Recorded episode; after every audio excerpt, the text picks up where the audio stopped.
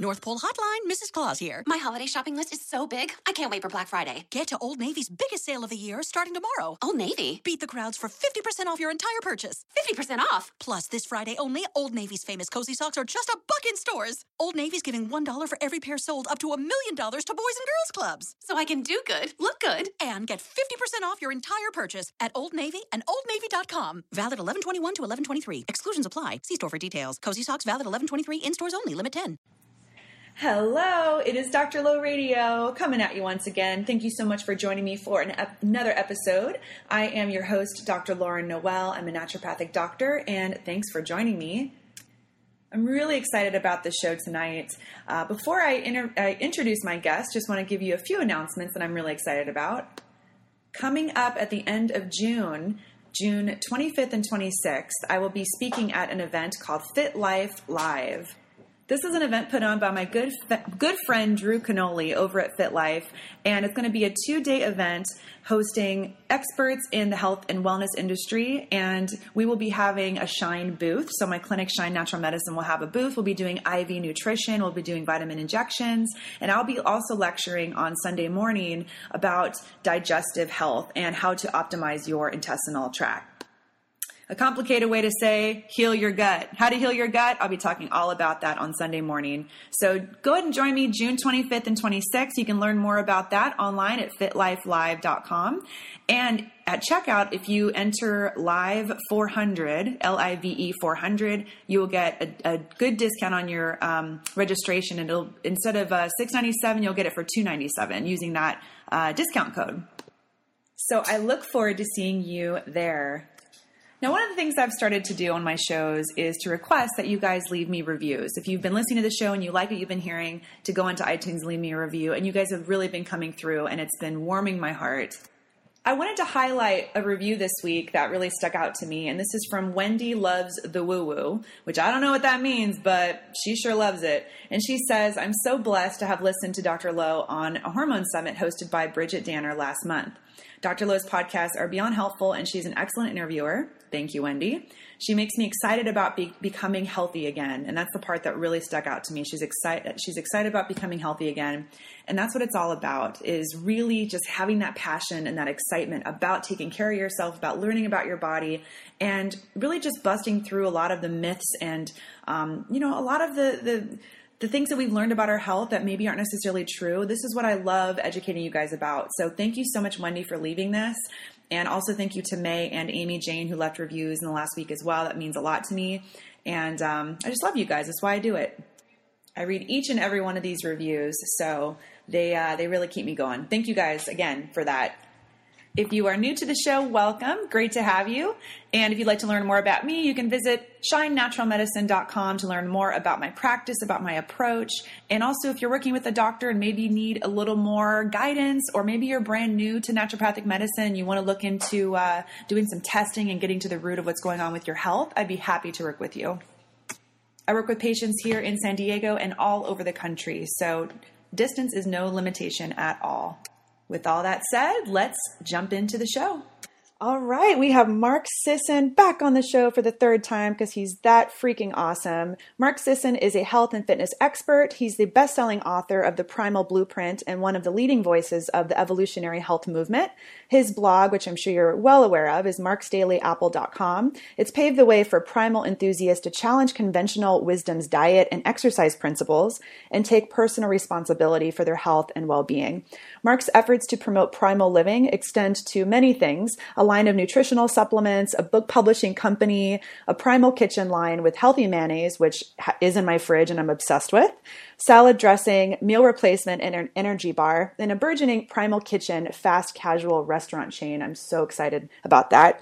Mark is a former elite endurance athlete with a 218 marathon, dang, and a fourth place Hawaii Ironman finish dang again. His new book, Primal Endurance, applies the primal eating and lifestyle principles to the challenge of endurance training, helping athletes overcome the common conditions of burnout and carbohydrate dependency. Very important topics. Mark, welcome back to Dr. Low Radio. It's great to have you. So great to be here, Lauren. oh, it's so awesome. I think I'm going to be seeing you pretty soon. Are you going to be at um, Paleo FX coming up or any of the other events? I'll be at Paleo FX, absolutely. Awesome. Yeah. I'll be seeing you there too. Yeah. Cool.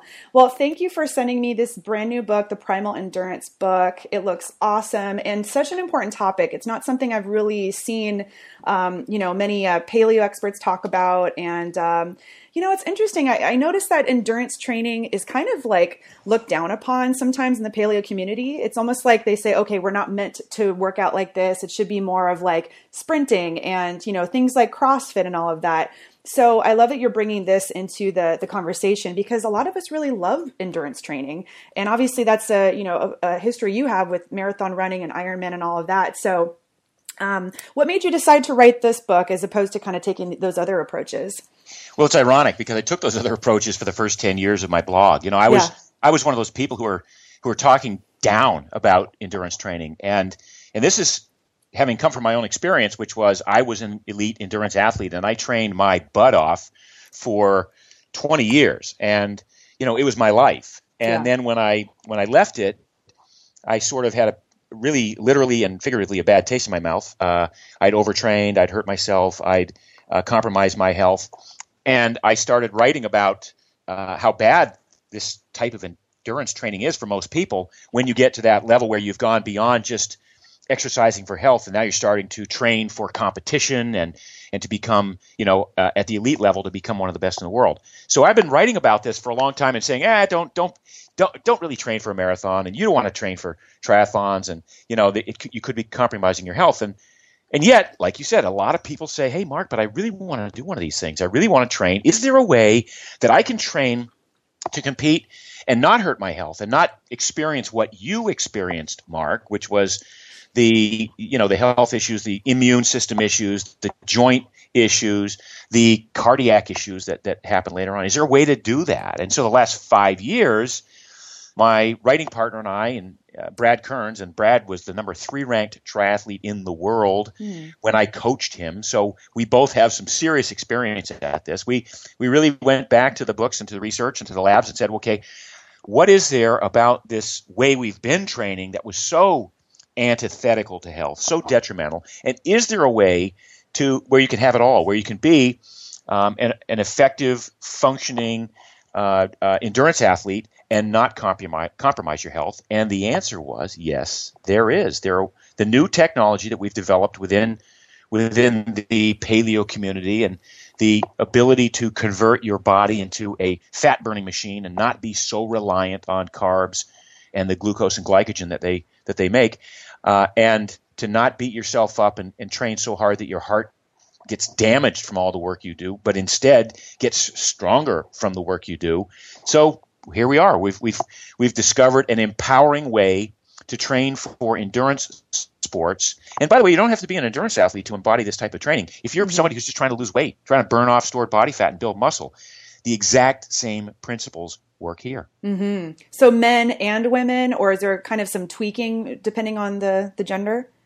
Well, you know, yes, men and women for sure can can benefit from this book. Yes, there's a little bit of tweaking. I mean, you and I have probably had this discussion over the past several years about what is appropriate low carb for women. And, you know, women sometimes have um, different carbohydrate requirements from men, and yet. Um, when you get to the essence of it, we're talking about 50 grams a day difference, not 200 or 400 grams a day difference, Right. right? So, so it's not a big, a big margin of separation, and yet the principles still hold for both men and women, young and old, uh, uh, overweight or or underweight. These principles are still we still go back to what is it that makes humans human? What is it about the evolutionary process that guided the development of, of the human body so that it can be good at endurance uh, events, so that we can run long distance or ride long distance or swim long distance, and we just tap into those genetic switches that we've discovered. What do you think about the um, the statement that oh, our caveman ancestors they're not meant to move in an endurance training kind of way? That you know we're meant to lift heavy things and sprint and just relax and walk. Otherwise, you know, I mean, I helped write that. I yeah, helped- I know. I helped draft that statement. So, you know, am I taking back what I said? No, because I think what we're if you if you look at a, a modern hunter gatherer societies, the Kung Bushmen, you know, they once a week they go out on a hunt, you know, for some beast across the plains of Africa, and they have to be fit enough to to spend five or seven hours jogging, sprinting, walking, hiking, you know, tracking a beast before mm-hmm. they before they bring it down. So you have to be fit enough to be able to run a 10k, shall we say, if you're going to use a, a modern analog in in you know in first world uh, situations. How do you become fit enough to to run a 10k uh, without having to practice running a 10k every single day? Because the Kung Bushmen and other uh, hunter gatherer tribes, they don't train hard every day. Their life is hard. They, you know, they they are lifting heavy things occasionally. They are sprinting occasionally, and they are moving around a lot at this low level of heart rate all day long. So those are the principles of primal endurance. It's just what you know. How do you determine what constitutes moving around a lot at a low level of of aerobic activity? And in our guideline that we set out in primal endurance, it's it's a number that has been kind of proven over time to be fairly accurate, and that number is a maximum heart rate of 180 minus your age. So I'm going to be 63 in July. So you know my training number, my, my the the number that I should be training at at a maximum heart rate for most of the time is 118 beats a minute. Well, look, when I was an endurance athlete, I would routinely go out and run for at two hours at 160 beats a minute or 165 or 170. Um, you know, I set the world record for the VersaClimber mile Uh, at the age of 37. I held 186 beats a minute for 22 minutes. Crazy. So I'm used to ramp running my heart rates way up there. But the difference was in those days, because I was a sugar burner, because I was so carbohydrate dependent, I needed my heart rate to be that high in order to get the work done. Now the difference is I'm training to be more efficient at burning fats. And the more efficient I become at burning fat, the le- the lower my heart rate has to work to to be able to accomplish the task. So if I train at this lower lower level and spend most of my time, in my case, at 118 or lower, um, so that's uh, hiking, easy jogging, easy bike riding. Eventually, I become so efficient at burning fat that when I do decide to get into a race, let's just say I decided to enter a 10K, I would be so much ahead of my uh, uh, my competition who, even though they've trained to run to race at a high heart rate, they're not very efficient. They're burning mostly sugars and they're not burning fat. So on a on a on a workload for workload comparison, I'm doing the same work they're doing at a lower heart rate, or if you're comparing the same heart rate, I'm going faster at the same heart rate because I become so efficient at burning fat and sparing glycogen. Does that make sense? Hundred percent. Yeah, you weren't. You train a lot more. Uh, you train smarter, not harder, right? Exactly. And does your experience of your workouts does that change? Is it a lot easier to do the workouts? Yeah. Yeah, it's, it's it's like I, I go back and look at the amount of time I spent struggling and suffering in workouts because I thought that's what you had to do. So I I trained to hurt. Great. So when I, when a race came along, I could dig deep. I could dig as deep as anyone. You know, I could dig so deep that I would literally compromise. You know, I, I'd take a year off my life into the future just digging deeply. But that's you know, is that really what we want for ourselves in a in a in a life that encompasses not just racing but living long and healthy and happy and being productive at work and having family time? No. So, so if you if you go back and you sort of deconstruct what it means to be a good endurance athlete, part of it is how how good can I become with the least amount of pain, suffering, and sacrifice possible. Right. You know, and that gets us back to this whole efficiency thing. And we've Brad and I and and the 20 scientists that we interviewed for the book um, have have all uncovered this method that that has played out extremely well in the last five years. We've had a, a number of athletes embrace this and hit personal bests and and report back that gosh, I'm I'm actually enjoying my my workouts now. I've got a cyclist friend who just fought and fought and fought and said, "Mark, I don't believe you. This, there's no way this could be possible. That that by keeping my heart rate lower, that I could become faster on the bike." But he tried it for 30 days, and it was so uh, empowering and so awesome that he, he's he's kept doing it. And he says to this day, he goes, "The old days we would go out. The he's 55 years old. He's he's been doing this a long time. He goes out with a bunch of friends. They used to have a Saturday hammer session. They go as hard as they could for two hours, right? And then they'd be they'd be completely fried, and that would be the end. Right. Sunday would be lost to sitting on the couch and taking naps, right? So Now they go out for five hours sometimes on Saturday, but they're at such a nice aerobic pace. They can talk, they can chat with each other, and lo and behold, when they do get to races, they're actually racing faster. Wow. Because they become more efficient at burning fat. So yeah, it's they're they're choosing to spend more time training, but it's more quality time training, and it doesn't. At the end of a that ride on Saturday, they've got the rest of Saturday. They can hang with their their family. They don't have to feel beat up on Sunday. They can go do normal activities. So there's a real. Um, there used to be this badge of courage that everyone this you know sort of this thing that, that you'd wear as an endurance athlete that said, ah, "I'm tough. I can I can beat myself up every day," and it's like okay. And the point being, right? right. It's like why you're trying, why you're you're choosing to do this, if in fact you're not getting any faster as a result. Yeah. So yeah. Do, do you think if you were to rewind time, knowing what you know now, that you could actually carve off some time from that marathon value and then the Ironman? I mean, I do. Yeah. Wow. I, no, I, I totally do. I mean, I, you know, I, I sort of it's a it's a mixed blessing because it's it's because I was very good at what I did, but got injured and had to quit early. That I got that got me to where I am today. That Yeah. gave me the aha moments that I have today. Right. So if I'd known back then what I know now, I might have stayed an endurance athlete for a longer period of time, and then. Um, you know, no offense to endurance athletes, but in those in those days there was no money to be made, so I would be, you know, uh, poor as a church mouse, uh, you know, traveling around the world, having great experiences, but not really building toward, um, you know, a, a business or a lifetime. So yeah. there's there's that, and I don't. Again, there I- I have a lot of friends who spent their lives um, chasing first place finish medals with no money to be made. Because when I when I was racing, it was amateur only. You could not earn a paycheck uh, as an athlete. So you you know you you got free tickets to travel around the world, and if you won a race, maybe you got to pick a pair of shoes or some kind of bike component, but you couldn't make a living at it. And and there, but for the grace of God, you know, would have gone I if I'd if I'd known this stuff now. Um, so I was because I was a little ahead of my time in terms of coming into the the professional aspect of of being an, a professional endurance athlete. So yeah, so I everything worked out perfectly as far as I'm concerned for me. hmm Yeah, for sure. It's all part of your story. One of the things you, you, you have as a little subtitle in your book is train intuitively. Inconsistency is key. What do you mean by that?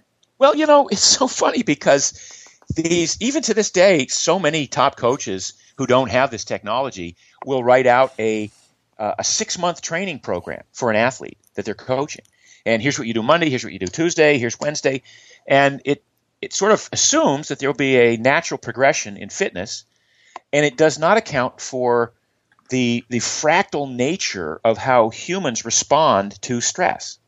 And other things come into your life. You've got work uh, uh, stresses, you've got family stresses, you've got uh, these illnesses. You know, the, the flu's going around, and you catch that. And how does that impact your ability to train? So, the what we teach in primal endurance is, you know, how do I how do I first understand how my body works and understand what I'm trying to accomplish as an athlete as I go uh, set about to, to to craft this workout strategy, but have to be ready to shift that strategy from day to day. I might wake up one morning on a day that I'd planned to go hard and go, you know what, I'm not feeling it today, and going hard would not serve me well.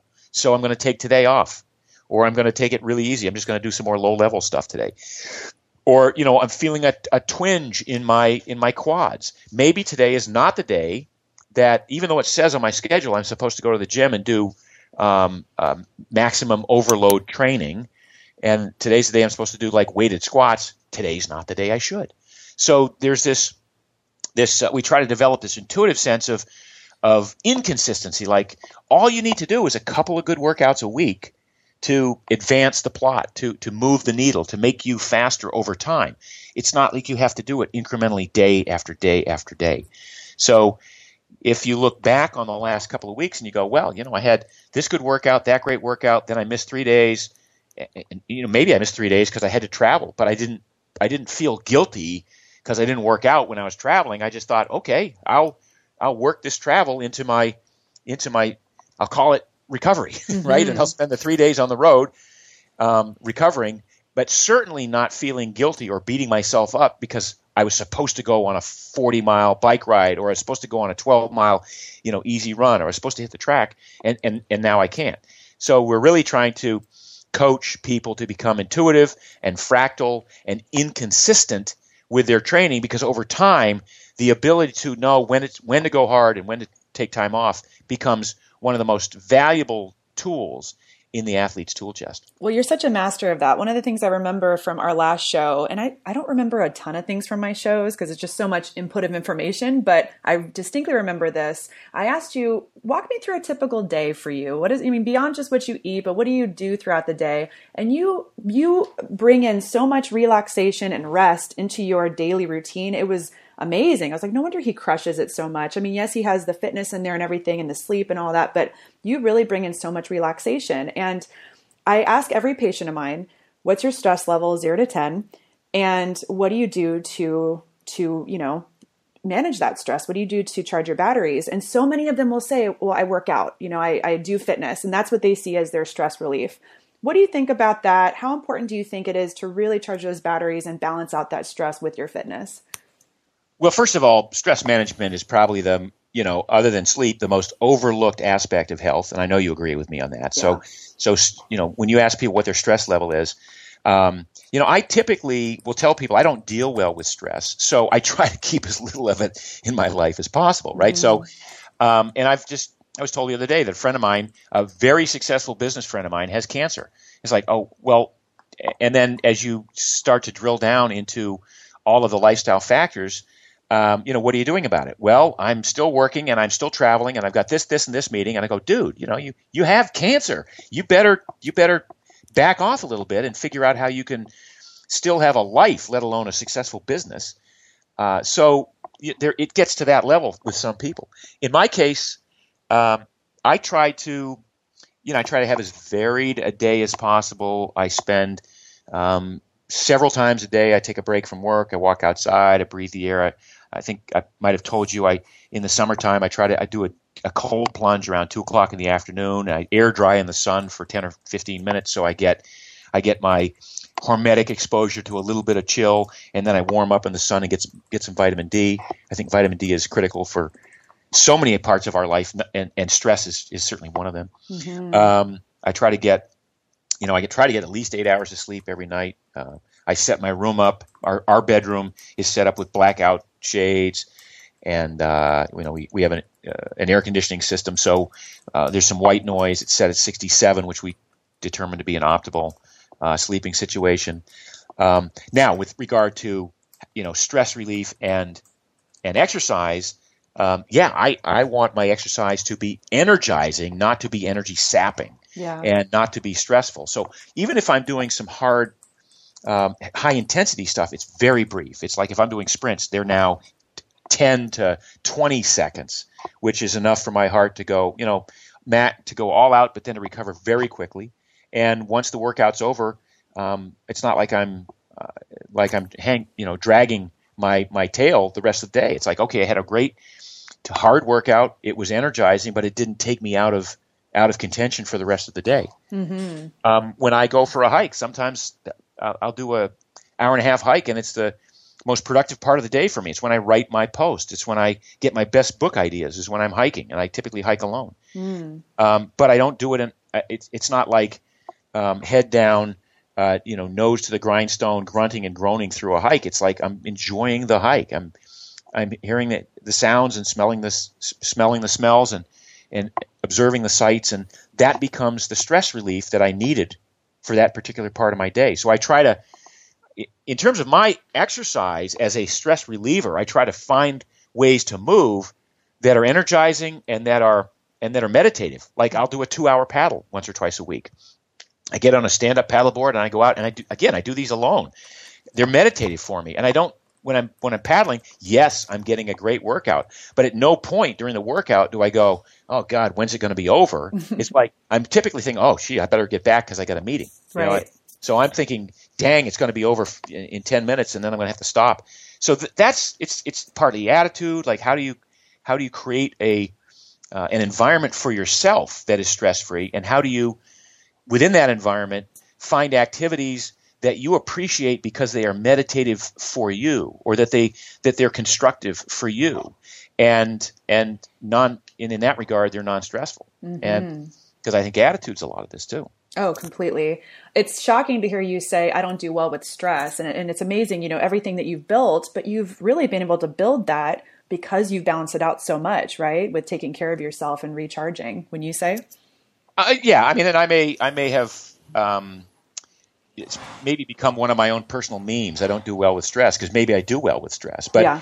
but i you know w- when things come up i don't uh, you know i'm i'm pretty uh, what's the word i mean I, I i'm sensitive to to what's going on in my life to the extent that i, I am bothered by certain things that happen Mm-hmm. uh, if there's a business issue that comes up that that uh, I don't like or needs to be dealt with, um, you know, I, I probably am uh, more reactive, shall we say, than I'd like to be. Yeah. Uh, So there's little little things like that that are personal, um, you know, personal things I want to work on over time that I know because you know, we, like my wife has this thing she wrote wrote down on our family chalkboard, you know, that stress doesn't exist; it just exists in the minds of people, and I've I've known that for 40 years, and yet do I, you know, do I actually get it?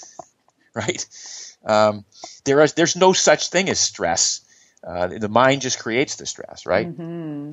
Yeah. Well, just imagine how much more reactive you would be if you didn't do all that stuff, you know, or how no, you handle uh, it. no, exactly, exactly. I mean, that's why I sort of chuckle now because maybe I ought to I ought to change that line to I do pretty well with stress actually. Uh, Yeah.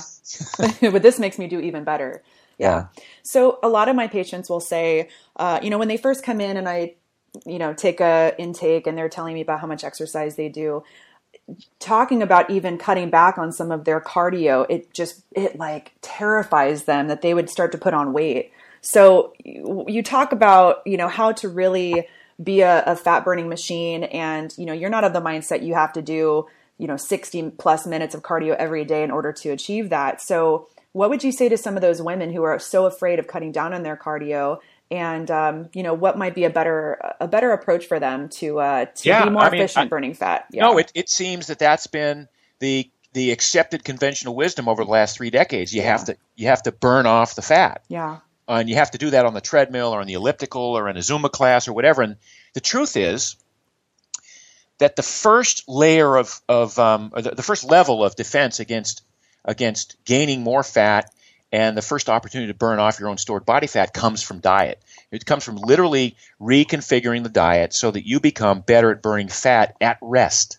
Right, so then you, when you're better at burning fat at rest or at low levels of aerobic activity, which is that part that we're talking about in primal endurance, then you're less dependent on carbohydrate and less dependent on sugar. Now, when you when you're able to um, reconfigure your fuel partitioning largely as a result of cutting out sugars and simple carbs and, and sweets from your diet, the next sort of level is to go to this low level aerobic activity. And ironically, I see so many women at the gym and they're they're pounding it out on the treadmill or the or the grab or the stairmaster or whatever and they're and they're, you see them sweating and and you know, God bless them spending so much time trying to to sweat off the calories and they look at that readout at the end of their workout and they did 422 calories and that's what they burned in a workout. Well then, unfortunately, a lot of them go home and, and they think, well, I got to, I, I- you know, if I have to do this again tomorrow, uh, because that's my, you know, my my life strategy is to is to become somebody who goes and sweats off the calories every day at the gym, then I better replenish all my carbohydrates. right So there's this vicious cycle where you do all this work at the gym, and it's probably harder than you should be going. Uh, and so, because you haven't become good at burning fat, you're just burning through glycogen. You're burning through car- carbohydrate stores. Now you get home, and the brain says, "Well, we're out, we're low on carbohydrate. We better refill those glycogen stores so that we can go back and do this crazy stuff again tomorrow." And over time, and I've seen this for years and years, and, and I feel bad for these people who are Yeah. Putting the work in at the gym and they still have the same 20 or 30 or 50 pounds to lose despite doing all the work Mhm. because a they haven't got the dietary um, they haven't found that that key to fat burning through the diet and and secondly and b they um, they're they're working too hard in the gym. So when I what I tell people is when you go to the gym and you do or you go on your go to the track or go to the go to the, go on a hike or go for a, a bike ride, don't think about how many calories you're burning. Yeah, totally. That's just not the that that's it's think about the movement. Just think about having fun, about moving, and if you've got the diet dialed in, your body's going to burn fat. You know, mm-hmm. your body's going to do uh, what it what it's designed to do, which is be, make you more efficient at burning fat. But if you're training too hard, and this is the essential message of the Primal Endurance book, if you're training too hard too often, then all you do is become good at burning sugar and terrible at burning fat. And that's not what you're trying to accomplish here. If you want to become good at burning fat, you actually literally have to train a little bit uh, at, a, at, a, at a lower heart rate. Again, it's this sort of magic number, 180 minus your age, is, is has been proven over time to be that heart rate at which you are maximally putting oxygen through your system and not burning uh, through glycogen and glucose. And and that so it's that that's a maximum number. You know, so if you're a 40 year old woman, you should not be training at a higher heart rate than 140.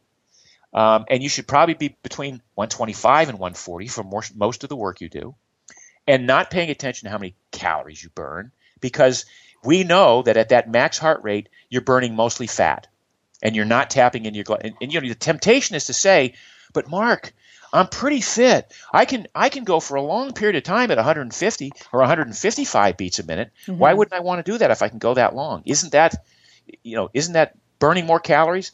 And the answer is yeah, it's burning more calories, but it's it's tapping into your glycogen stores to the extent that you're not maximizing your fat burning and to the extent that when you finish the workout you will be hungry and you'll be hungry for carbs and you'll and, and you'll complete this you'll, you just perpetuate this vicious cycle over and over again That's what I was going to ask you is that I notice for myself when I'm starting to really hit my fitness a lot harder, I get so much more hungry. And that's exactly what you just were talking about.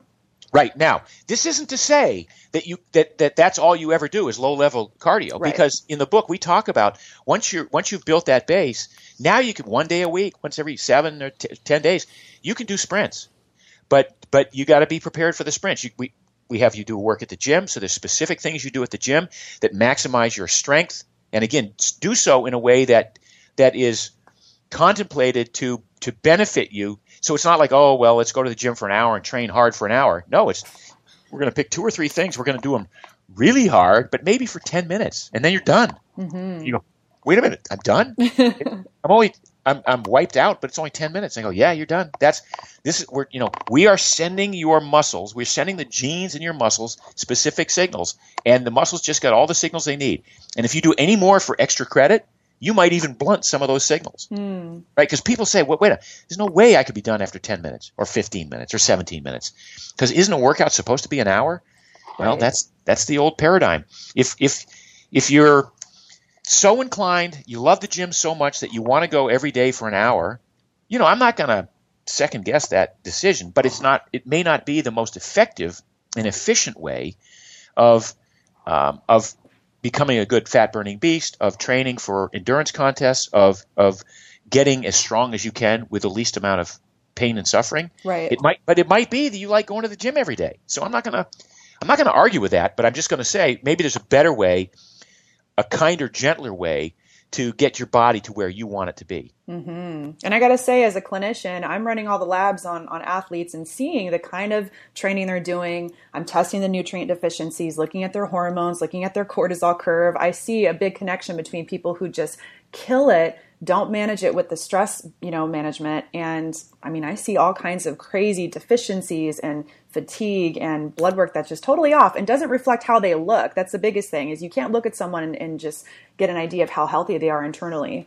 I was on the cover of Runner's World magazine three times in the 80s. So I was the clearly the picture of health, mm-hmm. the picture of fitness. But I was th- that's when I was at my worst level of health. Wow. You know, so I looked I looked pretty damn good on the outside, but I was falling apart on the inside. You know, I had a, uh, osteoarthritis and irritable bowel syndrome and and GERD and hemorrhoids, and I mean, I was like I, I was a wreck, right? But on the outside, it looked pretty good. So you cannot uh, you, you can't judge that book by its cover, right? Right. It's it's really and again, ironically, I had become an athlete because I was seeking health. So that was the real irony there is, I, is that the more fit I became as an athlete, the less healthy I became. Right. So the whole purpose of Primal Endurance, the book, is to give you both. Is to say, okay, you can become fit and healthy, provided you're smart about it and take advantage of the new technology. Yeah, I love it. It's a very needed book. So I'm obsessed with your mayonnaise. Side note, Yeah. so good because every healthy mayonnaise was disgusting before I had your avocado mayonnaise. And I know that you are coming out with all different kinds of foods, and you have your restaurant line. So tell me, tell me about that.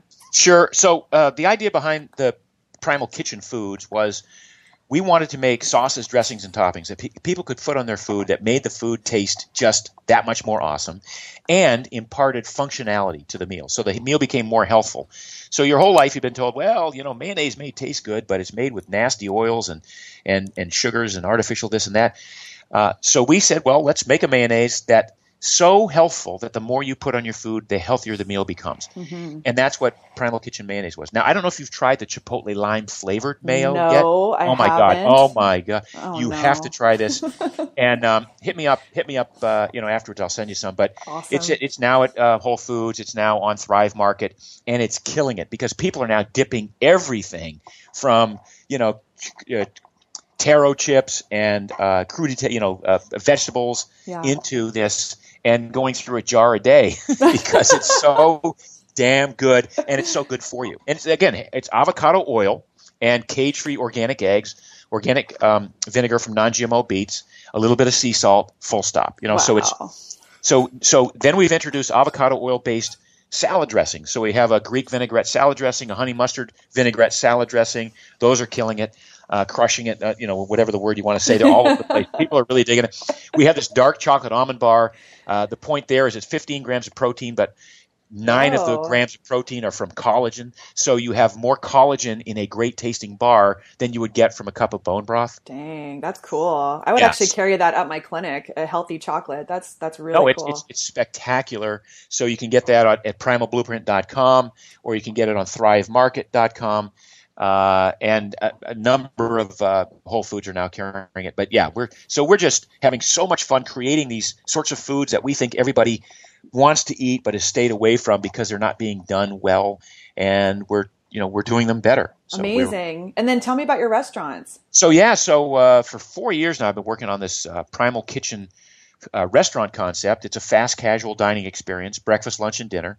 Uh, so uh, we've we've actually sold uh, seven franchises already. We don't have any units open yet, but we've we've got so many people who are interested in in this concept. Um, my kids and I are are uh, uh, going to be opening one in the Los Angeles area as a flagship uh, operation soon. But it'll be you know a place to go get again grain free grain free granolas for breakfast, cage free eggs, things like that for breakfast items, buttered coffee, buttered matcha tea. Um, we've got kombucha on tap. Uh, we've got uh, you know the standard big ass salad for lunch, plus some curated you know Korean barbecued ribs, uh, Jamaican jerk chicken, all using these healthy fats and oils and clean, lean sources of protein, whether it's grass fed or wild or line caught. Um, and Please then we have open a- one in San Diego. Please tell me well, you're going you know, to. we're we're looking for you know we're looking for possible franchisees. Ooh, all Absolutely. right. Yeah, I'm gonna yeah, yeah. marinate on that. That's that's So that's yeah, lots awesome. going on, and all of it fantastic and exciting and and good. And I think all of it also contemplated to bring what we, what you and I, and the rest of us in the paleo ancestral community know to be the way we all ought to be eating and living. Mm-hmm. Yeah, well, you know what? It's all about bringing more options for us because you can have all the information and know how you're supposed to eat, but if you're constantly inundated with all these fast food restaurants and even restaurants that that look like they're healthy, but they use all the weird, you know, oils and fats and things, it's it's real challenging to stick to it. So it's so nice to have, you know, restaurants like this that you can go to, and it just makes it so much easier. So that's that's really really cool. Cool. Awesome, Mark. Well, we flew through this uh, interview as always. Do you have any parting words for our listeners before you go and crush the rest of your day?